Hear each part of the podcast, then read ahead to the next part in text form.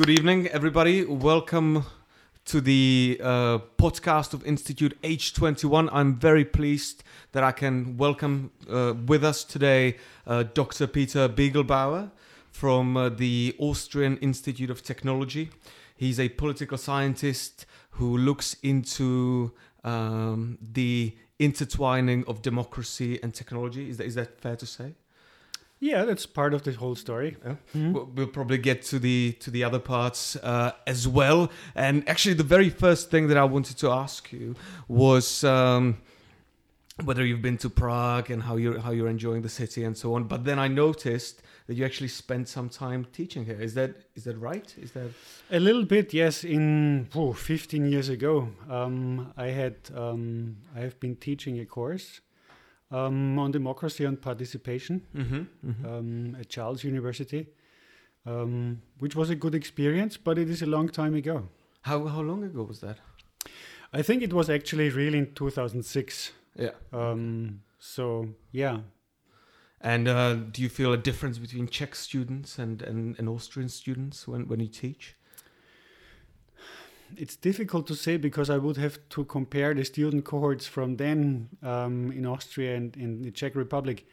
Um, back then, I had the feeling that the Czech students were very, very diligent, had a lot of knowledge, Mm-hmm. and they were a little bit less likely to discuss with me openly and critically what I was saying. Interesting. Uh, like in turn, as uh, as in they were shy. Do do you think, or just just unwilling to to go go into the discussions? I'm not sure. I think they were a little bit shy. Um, so I don't know what, what the actual reason was. Um, That's actually that's actually one of the things that that uh, that comes up quite often. That you know, when people from the Czech Republic learn English, they uh, they take ages bef- b- uh, before they s- say a sentence, even though it's perfectly grammatically correct. Whereas, say Italians just just go on. Uh, oh yes, regardless. And uh, it's a it's an interesting trade-off between these two, the, the uh, quality versus shyness. Um, anyhow, uh, one of the things that uh, struck me as, as very interesting is that you are a political scientist or a sociologist, or, or more, uh, however you work at an institute of technology. Uh, and I, I think until very fairly recently, uh, it, it might have been considered quite strange that say humanities or social sciences would intersect with with technology but now it seems more more and more uh, relevant uh, when was the first time that you started noticing this this beginning of the sort of multidisciplinary approach to how technology actually impacts society democracy politics and so on Mhm. Well, in in other countries, it was so to speak there for you can't say always, but but for a longer period of time. For example, in the United States of America, I was I was doing a postgraduate um, at MIT, Mhm, and mhm. um, and when and I was also there at the political science department. Yeah.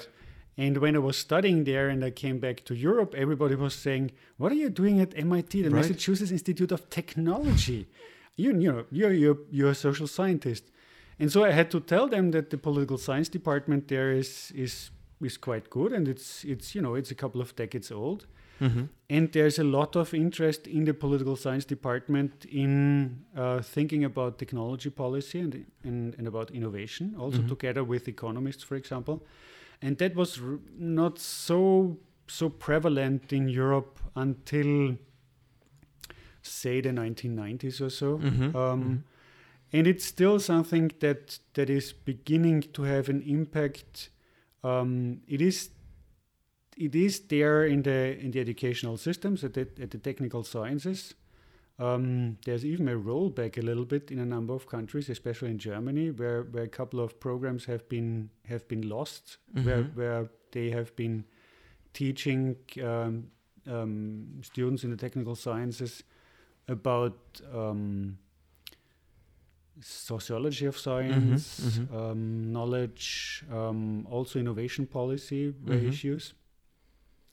And so, interestingly, when when when the idea of, of something like a responsibility of innovation and of science became Right. stronger and stronger in the 90s, 2000s, and especially 2010s in Europe, um, they, there was a, a loss of, of programs where people in the technical sciences, students in the technical sciences, could actually think about these Mm. issues. Right. So that was a little bit strange, um, and it's it's still ongoing. I think. Uh, ongoing as in uh, the researchers in the technical sciences don't don't see the benefits of it, or uh, they're not used to thinking in a way that a social Mhm. sci- social scientist would. Well, on the one hand, they they certainly are not used to to think the same way. Right, Uh, as social right. scientists do, and that's totally okay. I Mhm. mean, you the, the the kind of problems you are solving in the technical sciences um, are normally different from from when you think about politics Mhm, um, or mhm. you think about societal problems and, and the grand challenges, aging societies, things like that. Right. Right. Um, but I think it, it makes a lot of sense to have to have this this um, to make this interconnection and to have this multidisciplinarity Mm-hmm, and to have teams um, where people from the social sciences and um, economists, um, perhaps the humanities, um, and people from the technical sciences are working together to solve societal problems. And this is also what, what we are doing um, to quite some degree at the Austrian Institute of Technology, which is an extra university research institute in Austria, which is the largest um, extra university research institute in Austria. Mm-hmm, and and there are, there are um, a number of centers which are technologically oriented, and then there are two centers centers which are smaller than the others, um, and they are oriented towards social sciences, system systemic sciences. You can't say that in English, but um, but a more hol- holistic view of, of, of, of society and societal problems, Right. and that works quite well, I think. Mm-hmm. Mm-hmm. Because one thing that uh, sort of rose in my mind as, as you were talking is that uh, when I when I talk to uh, friends of mine who are who are in the, who are in the technical sciences or they're developers and so on, uh, one sense that I get is that their view of uh, not just society as a whole, but even as human beings, as individuals, is sort of very utilitarian. Is uh, do do you see something like that? That sort of you you sort of uh, the, um, the technical view tend to be looking at people as sort of cogs in the clockwork, uh, which is quite different from say, the, you know, the various ways that humanities look into it. Or is is it is it just a prejudice against uh, uh, technolog- technological science? I don't know a, a number of, of people in the tech technical scientists sciences I think are doing that. Mm. And I think it has a certain logic because if Mhm. you have to do with with um, with contraptions with machinery of some sorts, um, then you probably would look at at at the whole world as as something as a big machine. Right. And similarly, if you're a social scientist, you normally think of, as a political scientist, I often think of power relations, for example. Mhm, So if mhm. I'm entering a room, I'm normally looking at, you know, where are many people standing and few people standing? Is there few people around that are standing around a number, a smaller number of people, which would be a hint of, of either power or interest or whatever Right. that I find. So I'm I'm we all have have our of our lenses Mhm. um, through which we look at the world, and I think that's normal. That that's nothing bad. But I think that's a good argument why you should have a mixed team looking at at, at, at more complex problems to have different lenses applied.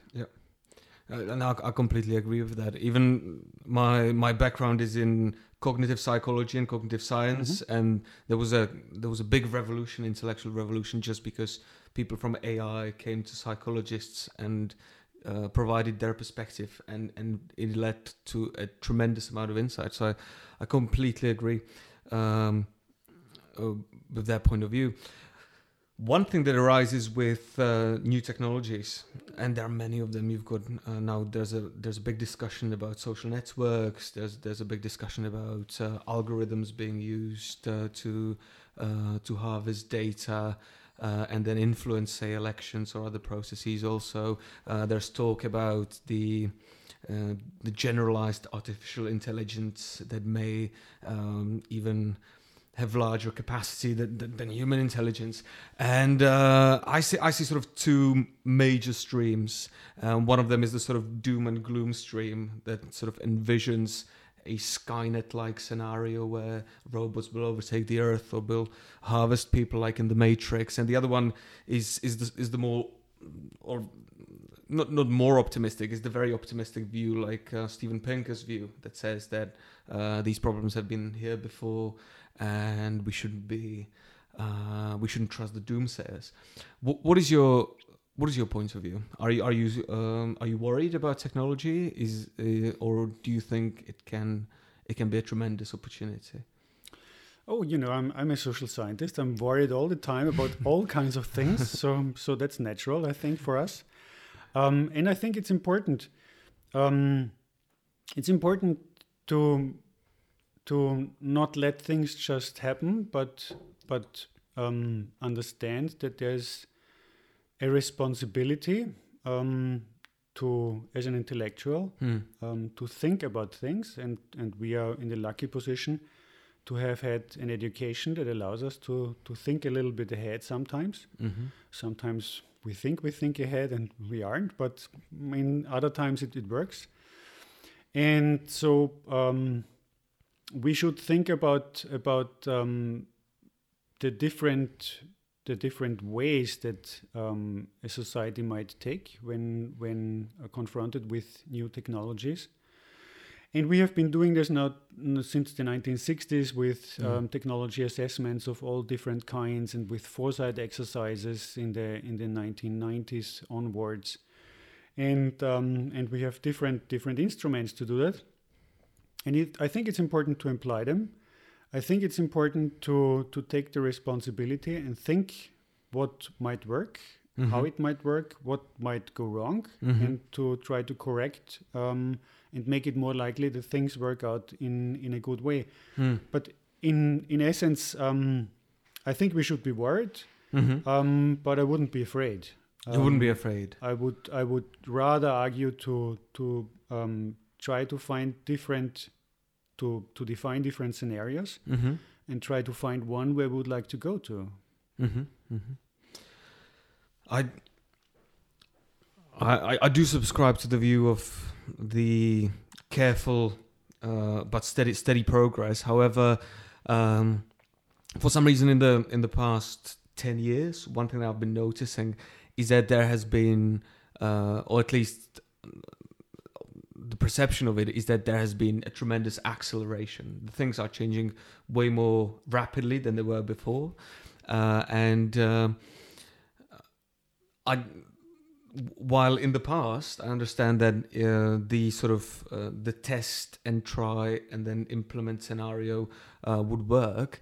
Uh, I think a lot of people at the moment are getting worried that, that uh, the sort of the standard usual ways uh, may just not be quick enough. Is there is there one particular is there something in particular that you think we might have to not be afraid of, but be uh, more worried or pay more attention to at the moment?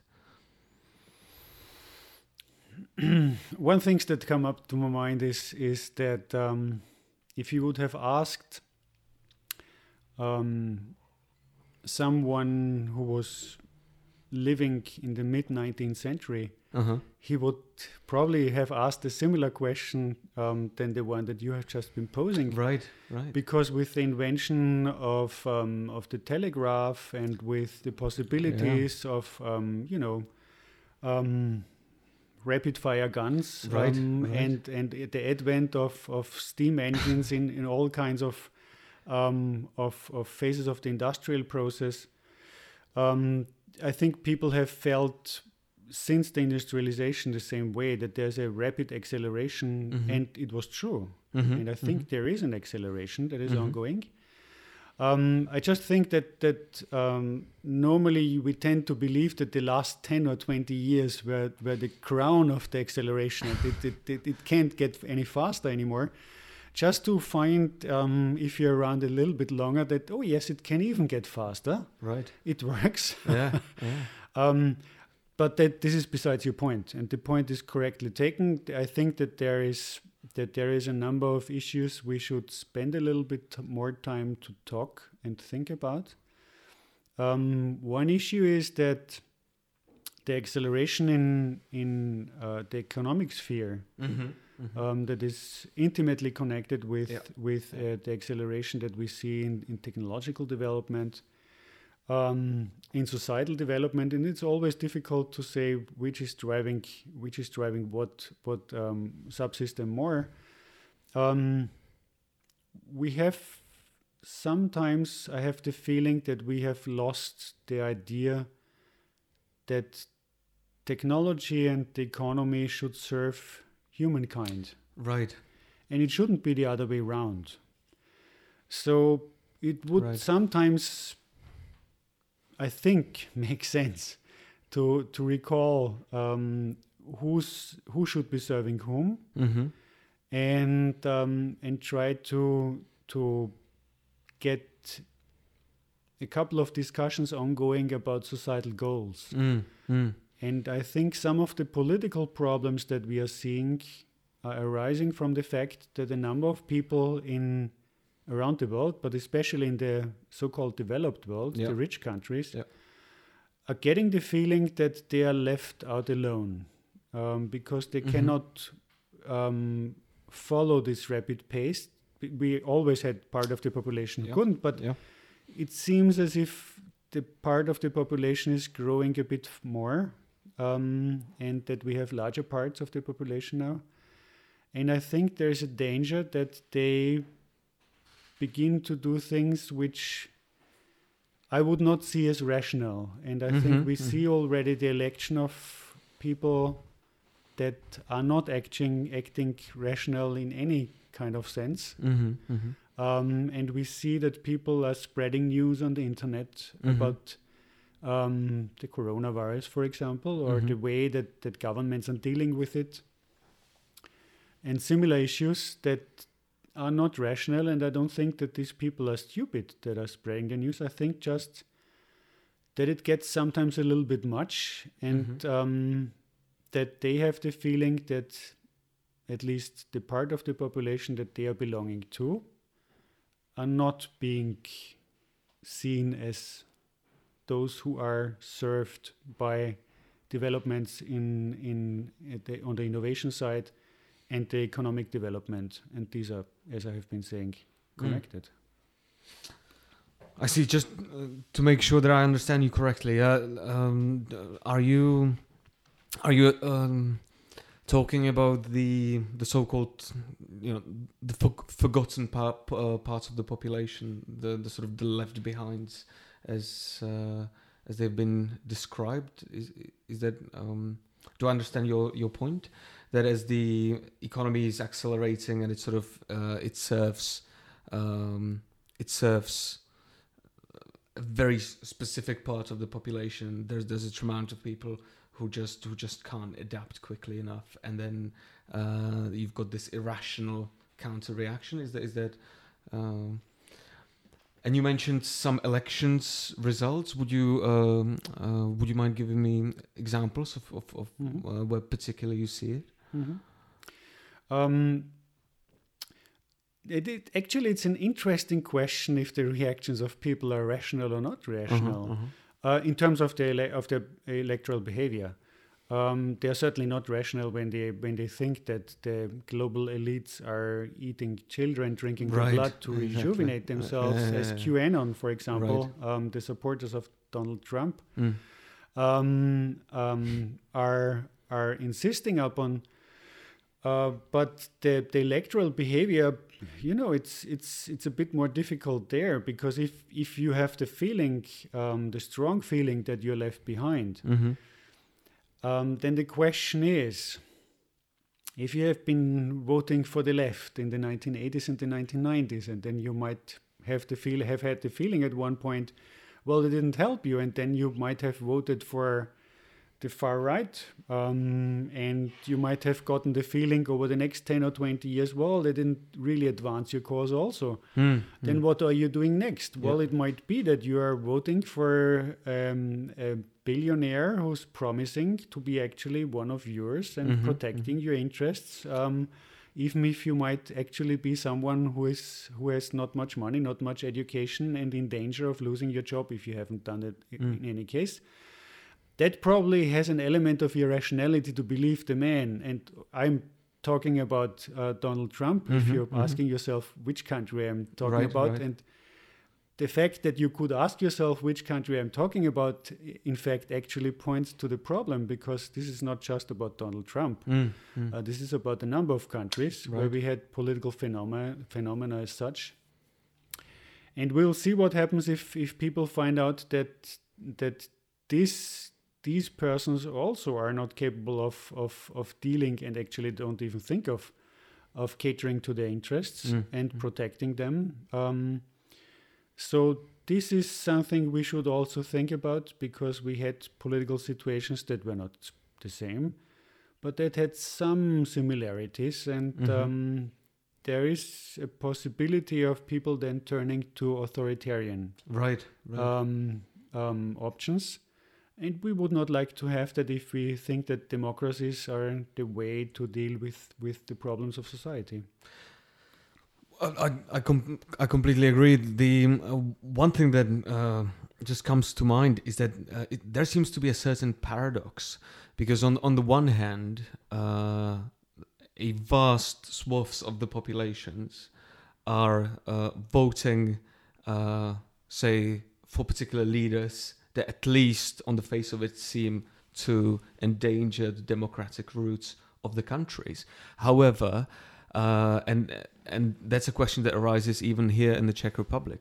How do you make the case for democracy when, in fact, the majority of the population is against what you stand for?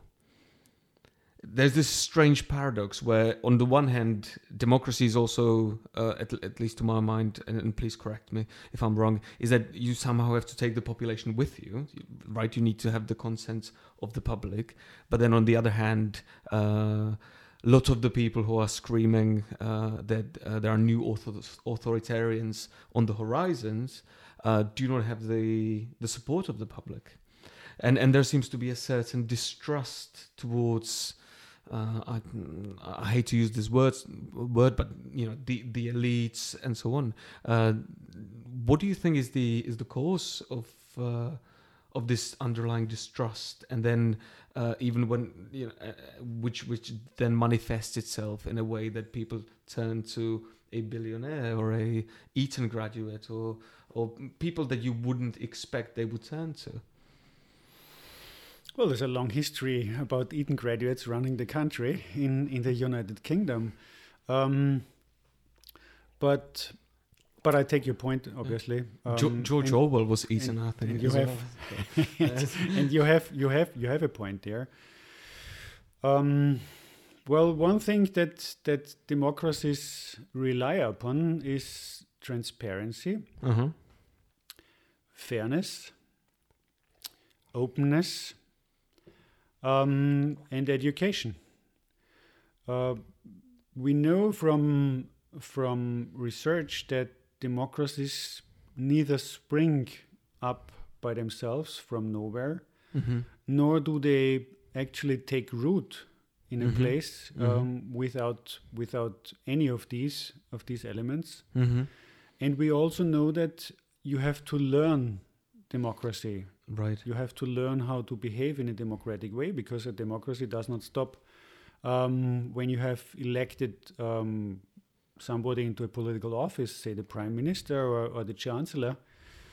It actually does not stop there at all because then you go home um, and then you might have a family and who's asking um, who's asking whom there um, about the, the ways that your family would like to to you know to do things run their life um, go on holiday in this or another place you can you can have discussions about that, or in the in the old models um, of more hierarchical and Mhm, and mhm. male dominated societies Mm-hmm.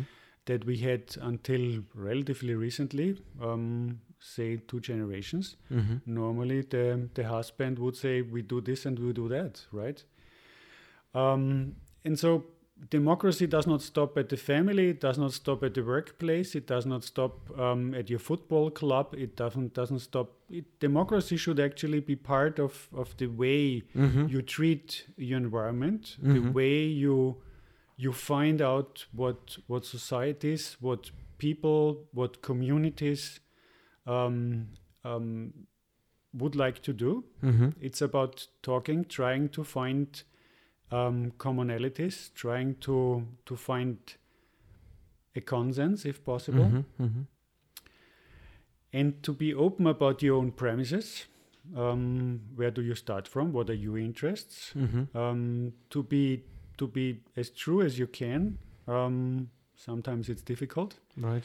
um, to to the people you're talking to, and the problem is that that for politicians all of these are difficult because in the daily business of politics, you can get quickly entangled in into into this drama of politics of you know daily politics and looking at the at the polls and trying to Mm. stay ahead trying not to alienate al- also the the population which Yeah. is in principle a good thing Mm-hmm.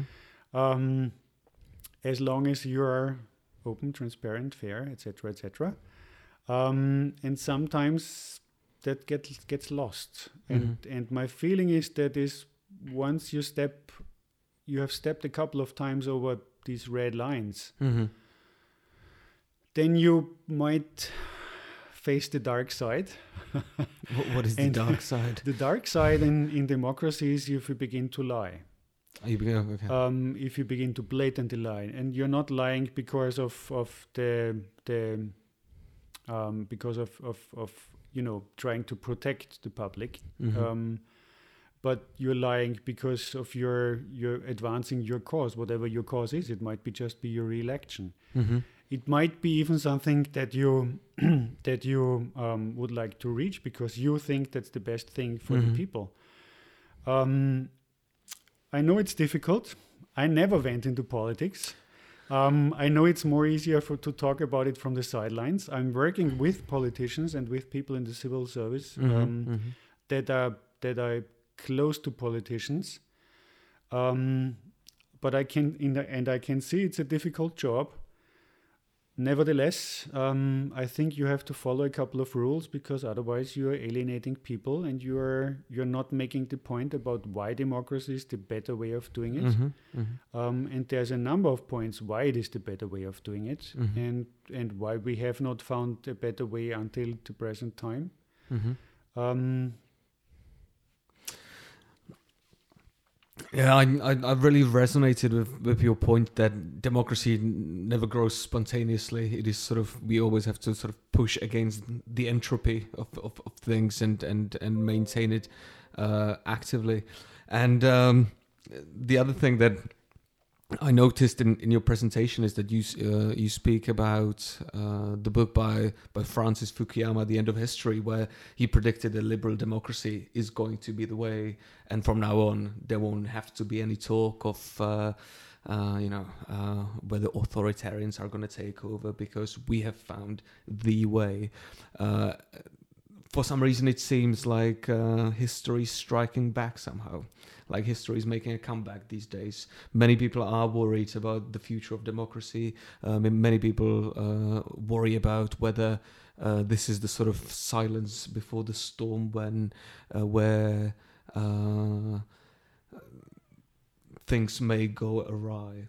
Um, is do you think it's a do you think that this is just superstition and, and, and being overly pessimistic or or is, is it really something up in the air? Or or perhaps to rephrase the question uh, is this just a um, um, a little bump on the road uh, that was outlined by, by Fukuyama or or was was he actually did he get it wrong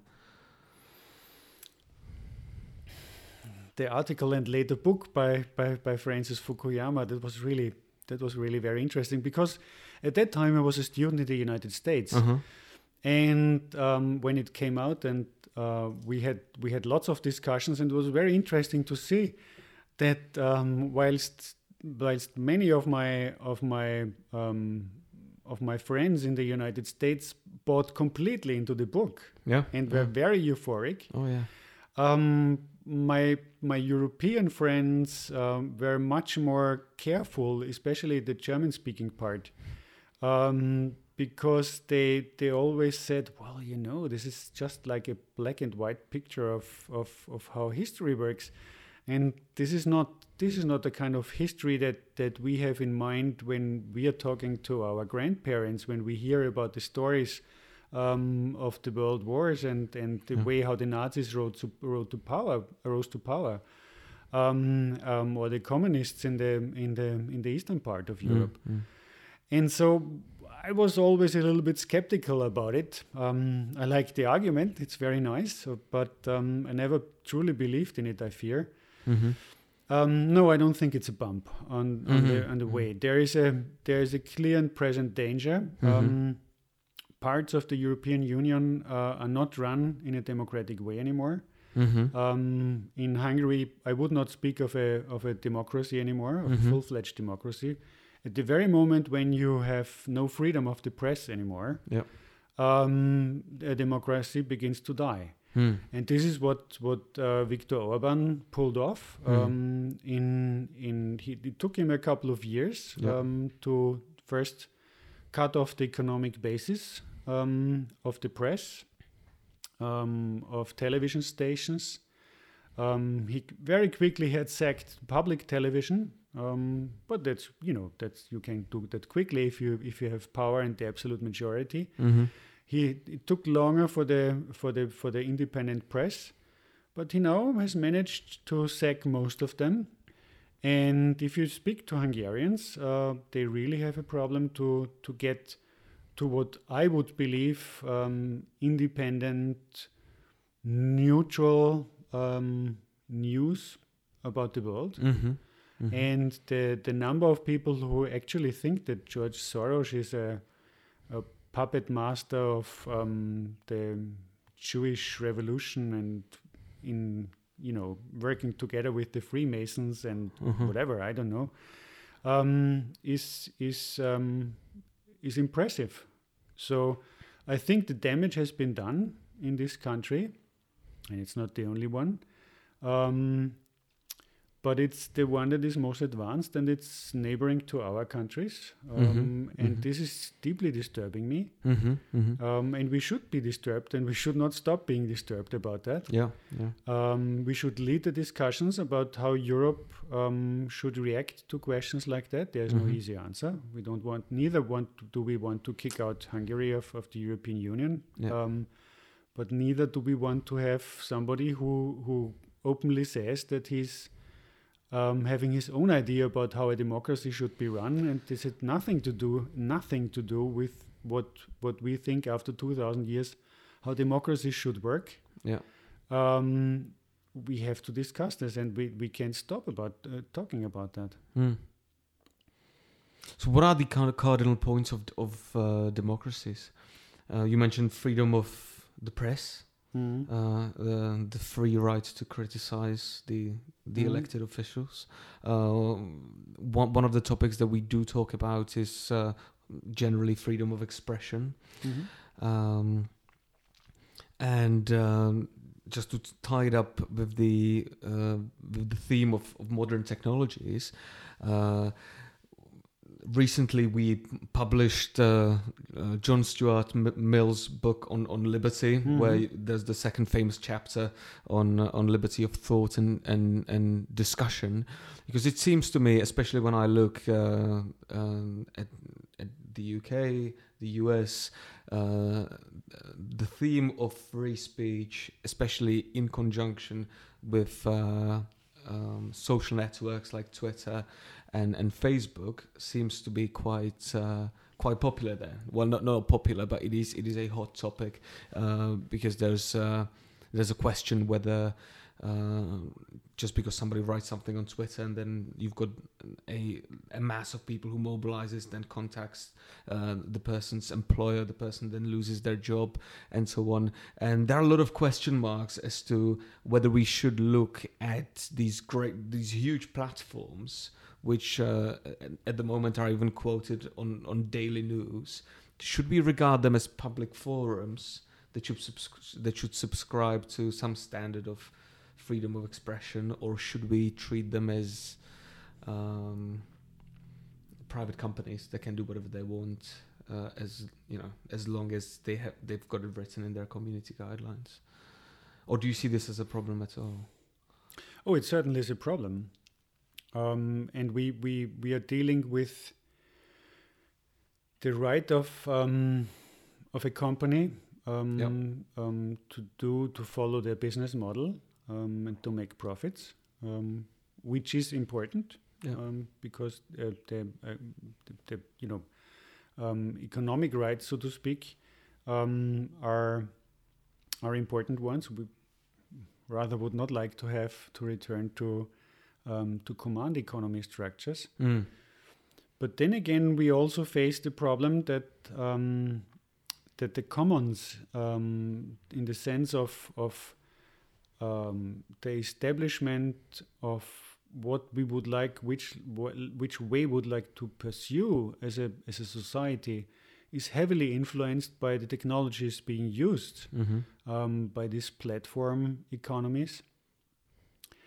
And um, the algorithms are um, persistently interfering with the ways in which we, until now, have been structuring um, democratic discourse, which was in a ripe democracy, hmm um, that people with very different opinions Yep. um, would confront each other Right. um, in ways that we would have thought um, um, that should happen in, in a democracy, um, non-violent. hmm And um, if you look at, at, for example, if you're looking at political scientists, uh, political science in, in the 50s and in the 60s, the U.S. American political scientists always would come to, to Latin America and to Europe, and they would look at, at, at these countries and then would say, you know, um, how, how democratic they are and, and, and in how far democracy lacks this and that in this and that country. hmm And they would measure it up to the United States of America.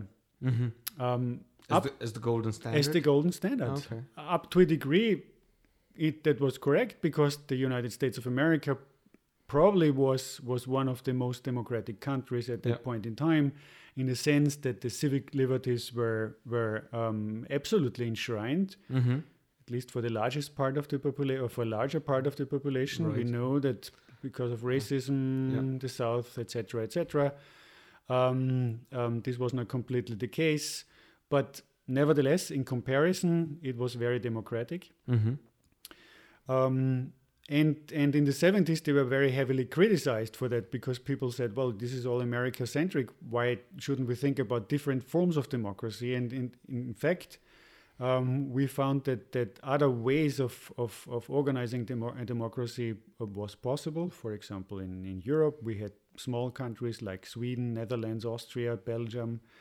uh, But also other countries who were organizing democracies in a very different way, and also had had the, the civic liberties more and more um, secured, um, and and there was free public discussion over the divides of world views and parties, and this was what really was so much different in the 50s and 60s between the United States of America and the rest of the world that you Mhm. had that there hmm in a civic non-violent way. Hmm and we didn't we barely had that in europe because we had we had um, more we had more differences along along income education gender race whatever than the us americans would have arguably. Hmm that changed over time and, and in the 80s and in the 90s um, um, we thought we we we actually were there more or less. So we were getting there slowly. We, we had more gender equality. We had more more relatively more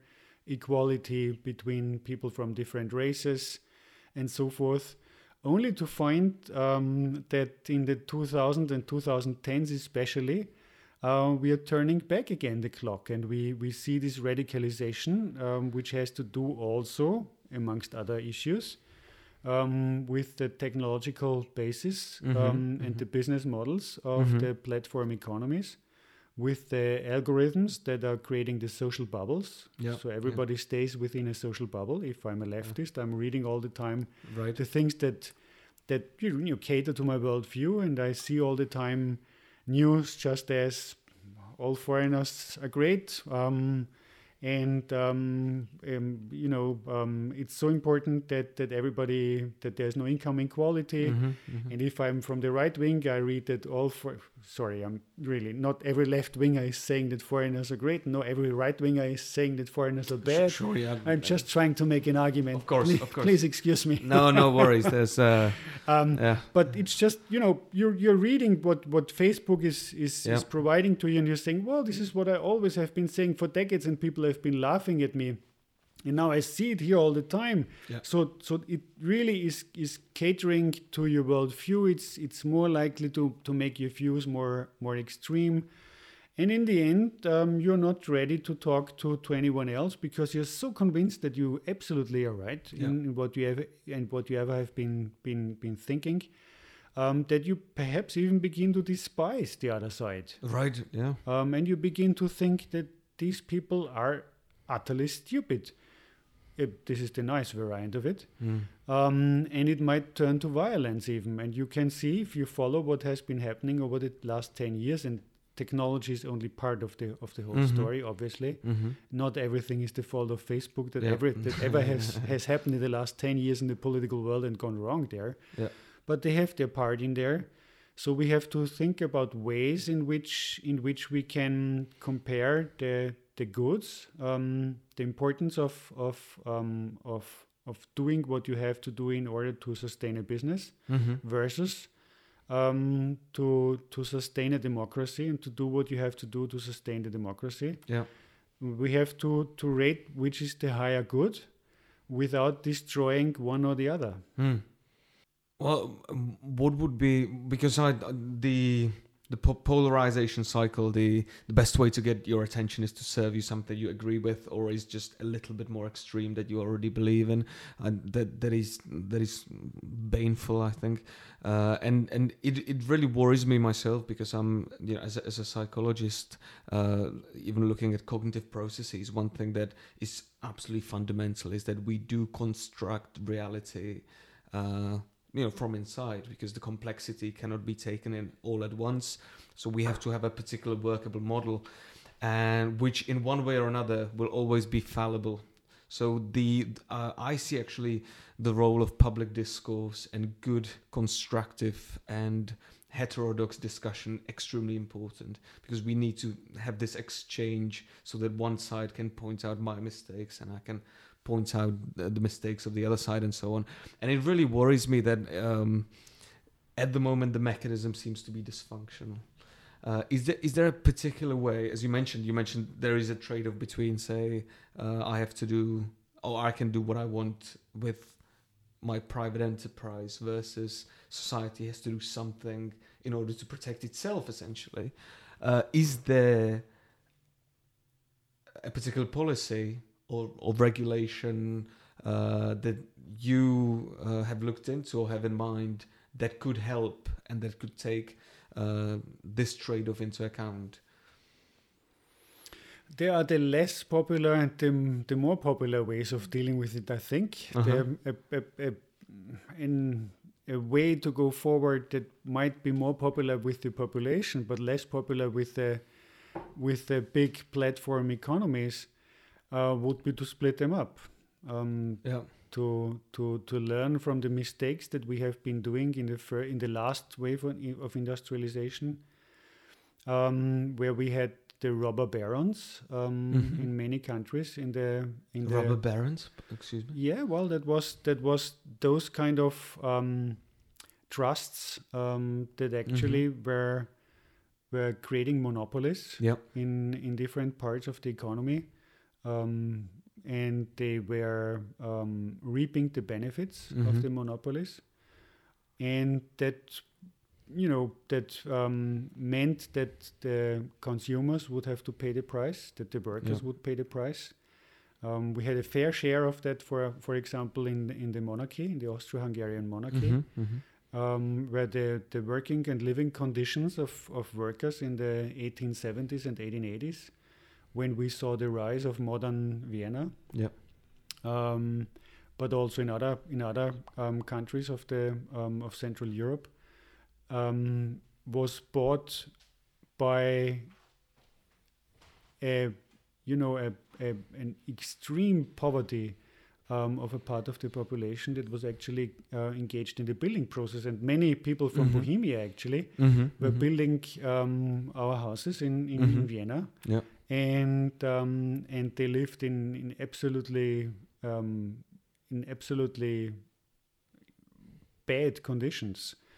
And um, so the, the idea basically was was to split up these monopolies that had been that had been building in, in steel production um, and in in um, in the building business and in, in many other areas and that worked wonderfully well and and Mhm. um, and we had that in a couple of, of waves of of demonopolization in different industries um, over the last 150 years so I cannot really fully understand um, why we have not been um, going ahead with with these lections that we have learned and and drew the lessons in the sense that if somebody begins to dominate a market, Yeah. such as the platform economy um, companies, Google, Apple, Facebook, Amazon has been doing, um, why we do not split them up. Of course, they hate the idea because they're making great profits, um, and um, and the richest persons in the world now um, are to be found amongst the GAFA companies. The richest world is the richest man is Jeff Bezos. Uh, Yeah. Google, Google, Amazon, Facebook, um, um, and Apple have been Oh, termed the right. GAFA companies. That's, uh, that's, I've never Um, heard that before. That's, that's the gaffer. and and Sounds Jeff, very ominous. yeah, it is, it is. But it's no conspiracy. Yeah, It, sure. There is no conspiracy. It's just a business model. Mhm. And and Jeff Bezos is the richest man in the world. Yeah. Um, and and, and he, he he got rich with Amazon, with a marvelous and great business idea, Mm. with a lot of energy, no doubt with about that. But but now we have to be careful. Um, not to pay the price for a monopoly um, Hmm. before long, and all this talk about that they normally then have with you know this is all free services and the antitrust regulations wouldn't work, etc., etc. Of course, it's not true because it's a free service in the sense that we don't pay money for it, Yeah. but we pay with our personal data Of course. and yeah. they are creating uh, personas um, in the sense of they know exactly what Dr. Biegelbauer, Mm. um, um, what kind of friends he has, you know, Facebook, yeah, yeah. and what he's interested in, you know, Oh, yeah. Google, um, etc., etc. and so this is this is to split them up would probably be, be more popular with the population and less popular with the GAFA companies. Um, whereas um, another solution um, would be less less popular with the with the consumers, i.e., the population, but Mm. probably popular with the with the GAFA companies. Perhaps I don't know, which is to pay for the services Oh, to pay for it, for the services. in terms of money, Yeah. Uh, and, and then ask them to, in Right. kind, yeah, leave us our data. yeah, yeah, yeah. I, I don't think anybody would go for that at the moment. Can, you- fear. can you imagine forcing people to pay for for Facebook? That would be there would be another grievance on Mm. the top of all the other ones. Uh, and I, I I can see it was split. uh, I, I clearly see the problem of monopolies and, and, and big trusts as something that can dominate the market. Uh, and you know it, it, it is the classic market failure uh, monopolies. Uh, and I can see how splitting up of say Amazon would work, even Google. I think that would work. But how would you how would you split up um, network companies like Facebook, right? Because one of the perks of Facebook is that everybody's on there, right? The value uh, increases with scale. Whereas if you had, you know, twenty different little Facebooks, Mm. every uh, you, you know the cliche that the sum is bigger than the sum of its parts is true in, in when Mm. it comes to Facebook because one of the good things about it is that if I go on there, I can count that perhaps most of my friends are there also. Mm. Whereas now I would have to check twenty different little Facebooks. How how would how would that work? Isn't isn't it a bit like um, or would it work similarly to to say email where you've got different providers, but they're they're sort of they allow themselves to interchange? How would how Mhm. would because I can't I find it hard to imagine that. Um, that was, if I recall it correctly, one of the arguments why why um, the telephone companies in, in the United States in Yeah. the 70s and 80s didn't want to be split. Right? Yeah, exactly. Well, because yeah, they said, you know, that's a good point. um, that doesn't make sense to split us because because you, you have all kinds of of positive side effects from from a large telephone company. right? Yeah, yeah, yeah. Um, and it actually neither harmed the market. The prices went down, innovative activities went up. That's one of the side effects, by the way, of, of monopolies. That innovation activities in the long run um, turn sour because Yeah. they go bad, they go down because Yeah. they don't see it. They, they just reap the benefit There's at no one incentive. point in time yeah. and exploit the innovations that they already have been doing. There's Right. no reason to to to, to step ahead. We are not at that point, obviously, at the moment, but um, but there will be a point because there always has been with monopolies. Um, so there there would have to be a technical solution. I understand that the the, the idea to um, to to be in one um, on one platform that gives you the feeling that you are in one community Mm-hmm. um, to use the words of, of Mark Zuckerberg, um, to bring to bring closer together um, um, the people of the world, etc., etc. Um, that would have to be solved. I'm, I agree because we have the problem now. If if one person is using WhatsApp, which has been, as we know, bought up by one of the GAFAs, in the Mm. meantime, as was Instagram, as was a number of other of the big platforms, which are all, all under one uh, or, or the, under under the the umbrella of, of, of one of these companies. Um, Instagram is Facebook, right? And WhatsApp. I always mix it up, I have to say, um, but there is a market concentration ongoing since since Mhm. a decade, since they really have gone Yeah. gone big, and it's not only about buying up the small innovative Yeah, joints, yeah. but also about buying up the big companies, and that's Mhm. really the danger in the Yeah. whole thing. I think Google got YouTube. I th- is that is that, that that's another. m- I, Yeah. th- I think so. yeah. Yeah. Mhm. Oh, sorry. I, d- that, so- I don't know myself. I was just. Uh, and Yeah. so so it's all in the hands of of surprisingly a surprisingly small amount of people. yeah. And this, if you begin to think about it, you begin to think about conspiracies, um, because there is a lot of power in in Right, in, in a few right. hands. Yeah. Yeah. Um, I still do believe that, that, that there's no sp- conspiracy around, but um, you know, um, you wouldn't like to give to give um, to give people the chance uh, to begin to conspire. hmm The one of the, the major ideas of, of a democracy that it shares with the market economy is that you have many players and that you have the freedom of choice Yep. and the liberty to choose who you ever would like to choose in terms of political representation, but also in terms as a consumer to Mm. choose the products you would like to buy, the services you would like to to buy, uh, or refrain from choosing them. Mhm. You even can pull yourself out of the market. In certain markets, in others you can't. You have to eat, for example, yeah. but um, you don't have to buy a new car if you don't want to. Mm. And these liberties, I think, really are in, in danger um, Mhm. if you concentrate the, the economic power with direct um, reverberations into the political sphere um, in the hands of a very few people. Mm. One of the things that really resonated with me also was that uh, you mentioned that, of course, uh, economic development is something that you know that uh, have over the years risen millions, billions of people out of poverty to to at least a certain level of affluence, but uh, it we may get to the point when what the economic mechanism is maximizing is not actually what we as human beings would like them to maximize. Is this and uh, and i have to say i'm you know without uh, you know w- without wanting to sound like a uh, uh, like an activist leftist I, I, I do I do worry about uh, um, about mechanisms within these very efficient evolutionary systems that maximize a particular property that, which were set up to maximize something that is good for us as humans, but may in the long run maximize something else. Uh, and the same thing goes for for new technologies like like new algorithms and so on.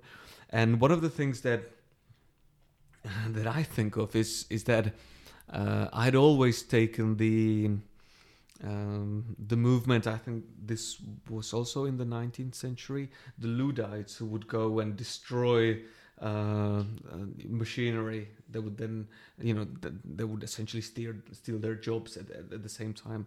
Uh, and and I always thought that you know the Luddites were, were ridiculous. However, the more I learn about the effects of of how effective and efficient uh, these modern technologies are, uh, especially within a global economic system, when one particular player if he has a very good bright idea can actually mm. capitalize the whole world and become very very rich and become very very powerful uh, i do wonder whether a sort of neo-luddite movement may actually may actually be rational not in the sense that we would destroy these companies but maybe perhaps intentionally put a pause on it and really um, try to investigate how the incentive structure is uh, is set up so that we may not end up maximizing something that will you know destroy our health uh, and and and so on.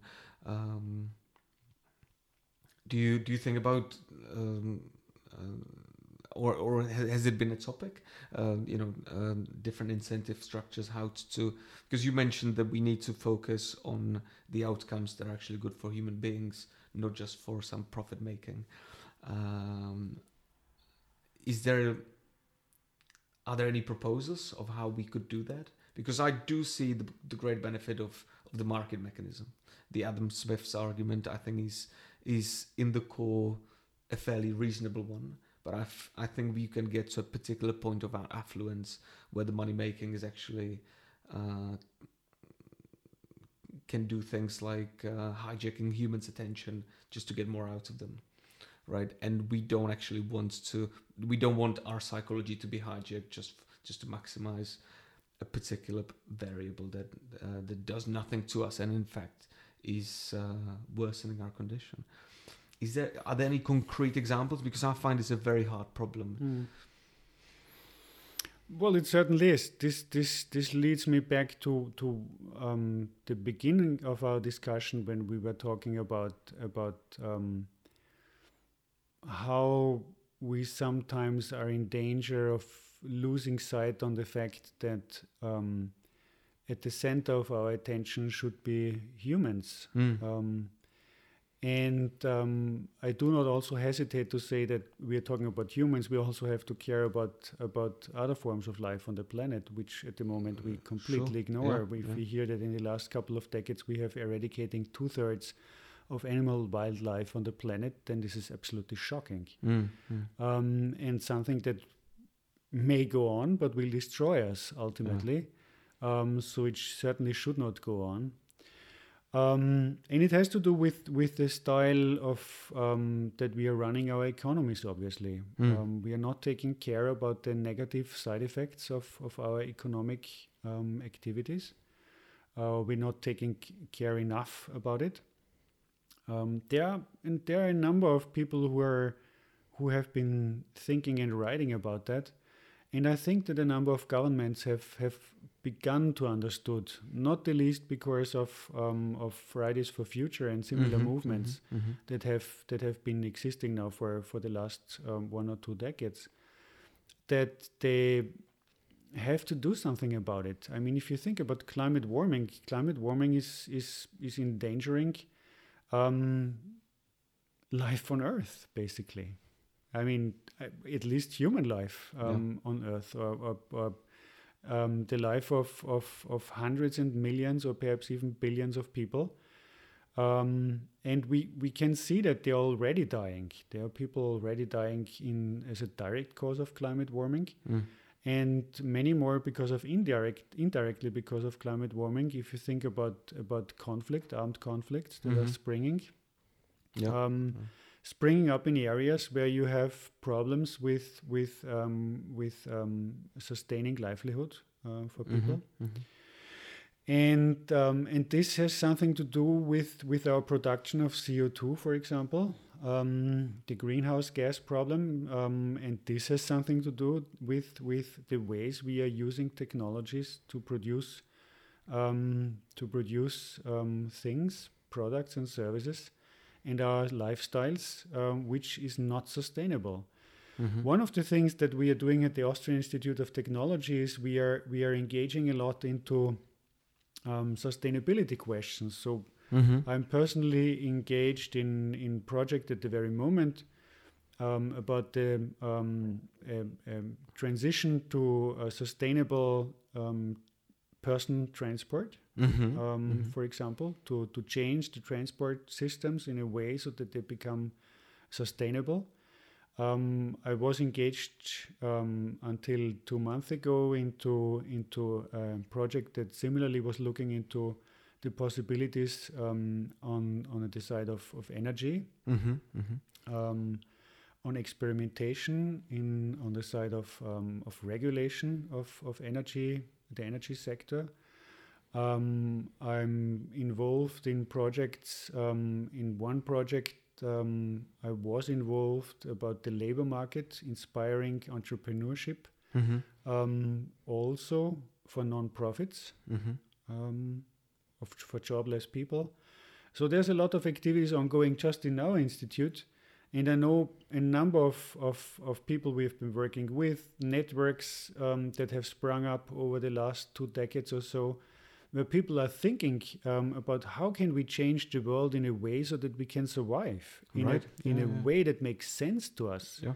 in a way that where we can sustain a kind of lifestyle that at least is, resembles the kind of life we're living today living today in the sense that we have you know we, we have enough to eat we have Yeah. enough clothes to, to, to bear we can we can we have democracies we can we can think about the ways in which we would like to to go to different places um, and things like that mobility is, is a basic service for people if they would like to go somewhere Mhm. Mhm. uh, and dictatorships and authoritarian systems, one of the things that they're doing normally is they, they're restricting the mobility of people because they don't want them to travel, Mhm. at Mhm. least not abroad. Yeah. Um, so, so these freedoms we would like to keep, and it's difficult to see if we just go ahead with with the things that we are doing that we can keep that because before long uh, we will lose the economic sustainability Mhm. um, we will lose um, directly linked to that the political sustainability of democracies. Um, so there is there is things we should certainly do. In Europe, luckily we have we have the European Union that where we can lead these discussions on the European level. Not that we are ab- absolutely successful in Mhm. finding solutions there. But um, the first argument that you hear if you go to the nation state level is that each nation state um, government would normally say, well, you know, this is the nation state and uh, we are so small. Even the Germans are saying that, um, um, or the British or the Japanese or whoever you take. It's just us. Uh, you have to talk about it on the on the on the continental on the global level. So in Europe we don't have that excuse because Mhm. we have the continental Mhm. level um, with the European Union, and we're discussing there what we can do. And um, we have we have the goals there um, to reduce the greenhouse emissions. They are quite ambitious. Um, as Greta Thunberg is, is saying rightly so, uh, they are not ambitious enough. Mhm. But it is a good first step, I think. Mhm.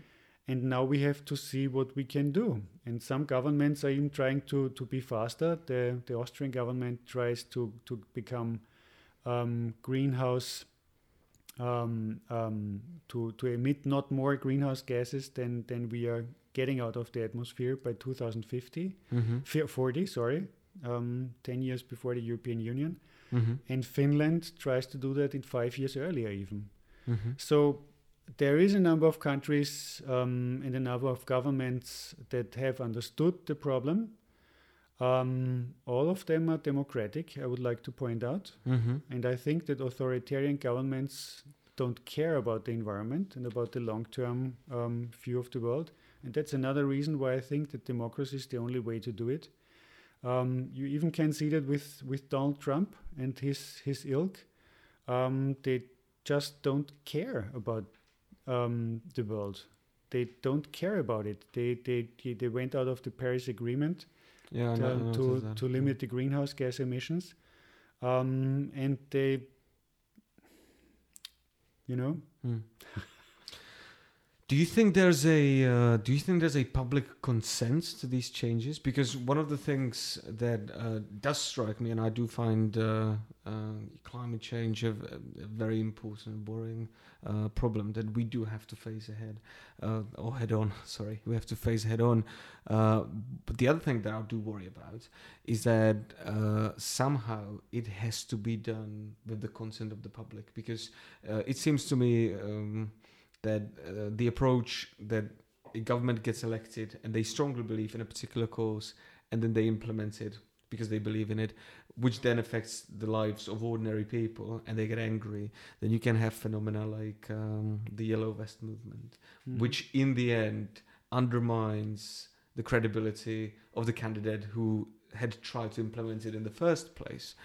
So I, I do worry about, um, and and I, I don't know if it if it's just my impression, but I do sometimes worry about that these very important issues, uh, given how how strongly people feel about it, are sometimes implemented without uh, uh, without a consultation with the public or without actually a uh, um, a very concentrated effort of trying to take the public with you, answer all their questions, uh, make sure that any doubts are uh, addressed, and so on. Uh, because one of the um, one of the issues that, that I do worry about is that uh, there are, there are a lot of problems that we need to we need to make sure that we solve correctly, and they are urgent. And every year they're more urgent than the year before. However, uh, there seems to me, and and maybe you have a completely different view on this, but there seems to me a particular.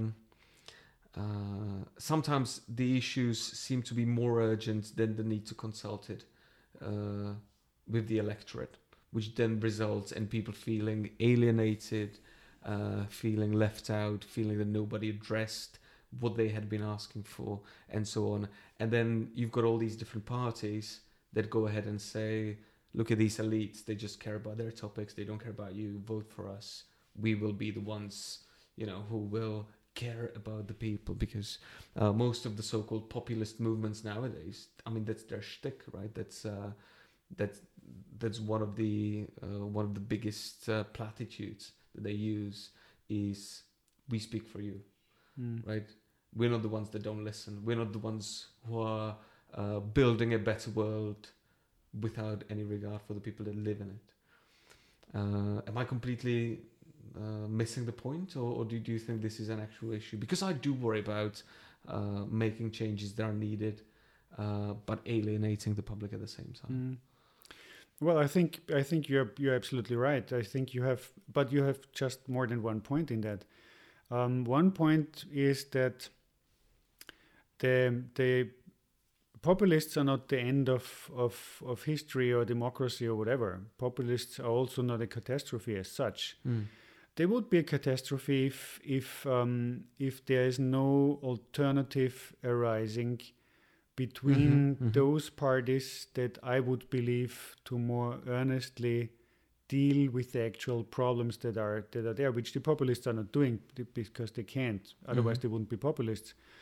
Um, but populists for me are indicators Mm-hmm. that that something doesn't really work um, um, in a democracy. If you have a lot of populists that are coming into government, then you can see something has gone wrong. Mm-hmm. Mm-hmm. And I think it has to do with the fact that people feel alienated, that they are not taken on board.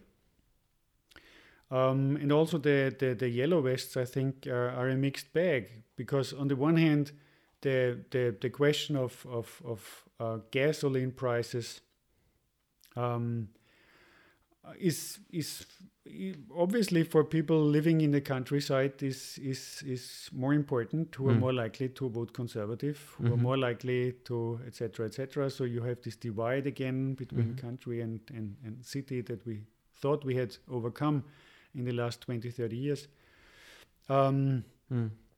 But another point is that you have been raising how how then if if this is so difficult, how then can I can I um, convince people that we have to do something? Um, if the populists actually are saying all the time that this is all completely stupid and you don't have to do anything because this is all an invention of the elites and they don't understand anything about it, and even if they would understand it, they would care about themselves first and wouldn't care about you. Um, and Yeah. that's that's that brings me back to this to this um, to the, the these dimensions that I've been asking for in democratic policymaking, this openness, fairness, transparency issues. Um, I think first of all you have to be upfront um, with the people. You don't have to Mhm. to because some some my feeling is that some politicians are trying to um, and even Donald Trump um, says he did that with the COVID measures. If you have been following the papers in the last couple of days, when he was by Bob Woodward in uh, in this interview, when when he has been saying that in the in February he had already known that COVID was really dangerous, but in, in public he had been saying it's not dangerous at all, and he did it just to protect the people. Mhm. Now, I don't know if this is if this is uh, right, if this was the reason why he did it, but certainly politicians often feel the urge to protect people. Yep. Even politicians, Right. where you not necessarily would think that they do, and um, and this is I don't think this is not the way to do it. You have to be open. If there's a danger, you Yeah. have to openly speak about it. And if people are are, are, are, are, are scared, then you have to try to talk about um, their fears. Mm. You have to talk Yeah. about them. I mean, you're from psychology. I, I'm talking about things I, I don't understand that much about. But the one thing that I think I understand is that if you if you if you fear something, if you have a big fear, you have to talk about it and to understand where it comes from Mhm. and um, and to to open up. And politicians often don't do that. They are not Yeah. upfront. Yeah. Um, and um, then there's this issue of, of, of transparency of measures. Mhm. Um, if you take measures, try to explain to the public from begin on that they have side effects, which mean, and this is what will happen, Yeah. we'll have to give up a little bit of our Yeah. of, of, of the of the Yeah. riches that we have and the lifestyle that we have been acquiring of the, over the last couple of decades, especially in the richer countries. We have to give up a little bit of it to keep the rest of it. Yeah. And you have also to be fair. That was another of these dimensions I've been talking about. Um, we have research um, results that clearly show that people are exceedingly watchful of things that have effects that they perceive to be unfair. Mhm. Mhm. If they have the feeling that they are being pulled over the, over the table and part of the population is profiting from something and another Yep. part is not Yep. doing that, they are not ready to carry the load that they have to carry and to carry, you know, um, um, a CO2 tax Yeah. yeah. um, and things like that. So what you have to do is you have to be to try to be as fair as you can be with this, and you have to. Um, if people um, have difficulties to to um, with their household income because Mhm. of a CO2 CO2 tax, for Mhm. example, which will be an important part of um, of the next steps that we all will have to take, um, if we would like to have a sustainable um, environment um, then you have to to be careful to um, not to go beyond a certain line and to give them the feeling that they're being left out of the game or we are exactly where we have been in the last couple of 10 years with the Mhm. rise of the populism and the Mhm. danger Mhm. um, of democracies um, to lose out against populist movements who promise them everything which obviously then they can keep can't keep hmm I wonder. Do you think? Um, do you think it is the case that the populists promise a lot of things and then then the people just just go for it because it sounds nice, or do you think it's because, as you mentioned, there is a certain uh, how would I say it, sort of a need for self-reflection, even among the parties that wouldn't be called called populists, uh, because uh, they perhaps uh, were treating the public unfairly, or they were not exactly honest with the public. One example that I have in mind is that I remember in 2015 when we had the, the migration crisis. I remember that in my circles it was extremely hard to talk about any kind of risks linked to migration, because if anybody were to say that there might be, say, a particular rise in uh, crime in under special circumstances, uh, as as we saw as we saw say in the UK and so on. Uh, even this uh, fairly minute uh, objection uh, w- was at the same time, or all of a sudden, um, classified as somehow supporting the extremist far right parties that are fear mongering, fear mongering, and so on. And to be fair, in at that time, I I did feel somewhat disappointed by by intellectuals because it felt dishonest. I felt that their argument overall was on the winning side. You know that there's a humane. Um, um, uh, there, there's a hu- humane imperative to, to help people who are in need, but I felt that uh, completely disregard any talk of risks and potential dangers was a dishonest and b counterproductive because it then it then drove the population to the people who were very unpleasant, but at least they were the only ones who were talking about it. Do you think that might be the part of it also? That it's not only just the um, uh, the um, the promises, but also that somehow people have lost trust uh, and somehow the loss of the trust may be deserved, at least to some extent. Oh, it certainly is deserved to some extent because of the um, because of the mechanisms we have been we have been producing in in our democracies, in the sense of uh, when there's an election cycle, there are all these big promises that everybody's mm. making because he or she would like to be elected or re-elected, and then mm-hmm, mm-hmm. you can keep only part of it, um, and then there come the excuses because there's a coalition if you have a parliamentary system, yeah, or if yeah. there's not a coalition, then you have the veto points like in the United States, etc., mm. etc. Et so. Um, there's this this cycle of, of hypes that you always have then at the election, at the elections, and this is not in the long run, this is not exceedingly helpful. Um, then, then of course, there's also the issue that that um, that politicians sometimes really have been trying to mm-hmm. to, to change things and, and sometimes simply couldn't because they, they overestimated the, poli- the possibilities of politics.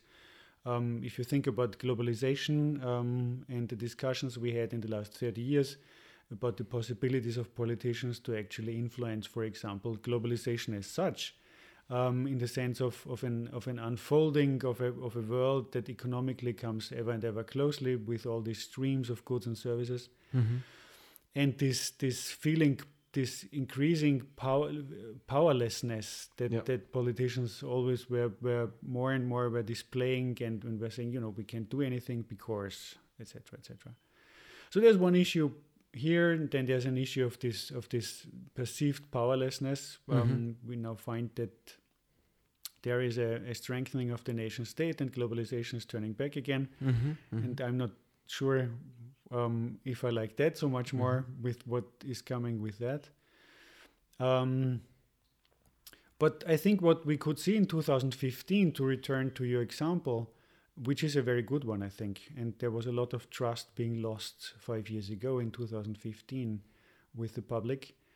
Um, what we can see there was, um, on the one hand, we could see that politicians were absolutely surprised by what had happened. Mm-hmm, mm-hmm which surprised all political scientists and economists in the world because we all the books about globalization we have been writing since the early 1990s mm. had a chapter about migration in it right and it was saying that at one point in time yeah. we will have migration that we cannot steer anymore out mm-hmm. of several reasons because the world is getting closer again the mobility yeah. of people is getting getting yeah. larger etc um, etc et And so the surprise was on both sides, science and and, and politicians. right, Um, but different in, in different directions. in very different ways. Um, so now at least they're listening to this part of the of the story. They're listening a little bit more.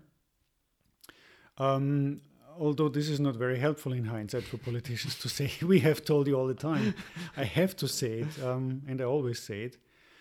Um, and another issue that you could see is that that when you have been talking about about um, people who have been have been very much strengthened in their own worldview to say that actually we have to help these these these people that are coming that are fleeing from Yeah. from crisis situations that are trying not to die and to to, to bring their, their family into safety um, I'm living in a in a working class neighborhood um, in in Austria at the, at the outskirts of Vienna, and um, I have followed a couple of discussions where you couldn't say um, the other thing.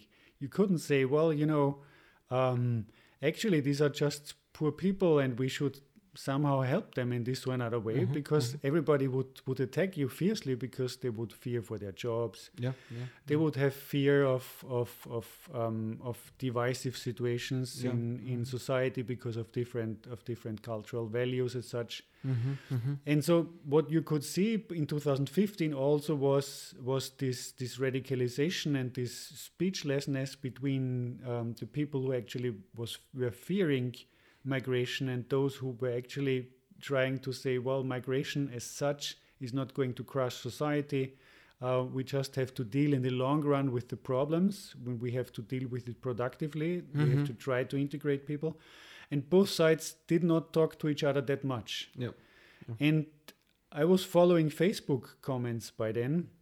Um, and um, and I was so shocked. I saw comments by people um, um, that were really there were atrocities that were that were being that the migrants had to to go through. Um, Mm, mm. People dying. Mm. Um, and then there were pictures of dead migrants and people in Facebook that would say, "Well, that's good. One migrant less." Yeah, yeah, yeah. And this is incredible. And so this is this shows you also this this. I mean, I I I'm a political scientist. One of the reasons why I'm why I came to to this platform was because I had the feeling in the in the first half of the 2010s that I didn't understand politics anymore Mm. because I could see Yeah. that politicians were following and and the the and the the, the cabinets and the, the people, the advisors of politicians were following the social platforms so closely, Mm. Twitter and Facebook first of all, um, that I did not understand how they came to decide this or that way. So I I, I got into Facebook more. I was Yeah. I was with Facebook since 2008 or something, but I didn't very actively watch what what was going on there Mhm. um, and and so I also try always all the time to get out of my social bubble to understand Yeah. why a politician would do this and that. Um, and I, I could see these comments and I didn't really believe my my eyes because in this specific case, I recall that there were hundreds of comments of people, and most of them were to the positive Mhm. because this was a social bubble and it was socially acceptable to say that somebody had died and this is good That's a good thing. Yeah. and it's a good thing Yeah. without knowing if this person was a mass murderer Mm. Mm. or a great person that had been raising five children Yeah. in, in, in bad conditions and had saved 10 lives per i don't know nobody knew anything about that uh, who was making component, uh, comments in this in this under this picture and so um, that was a point when I really that taught me something about the social social networks Mm. also Mm. Mm. and about the bubbles and that Mm. that got me interested to to take a closer look at what was going on there Mm. Yeah, well, that is um,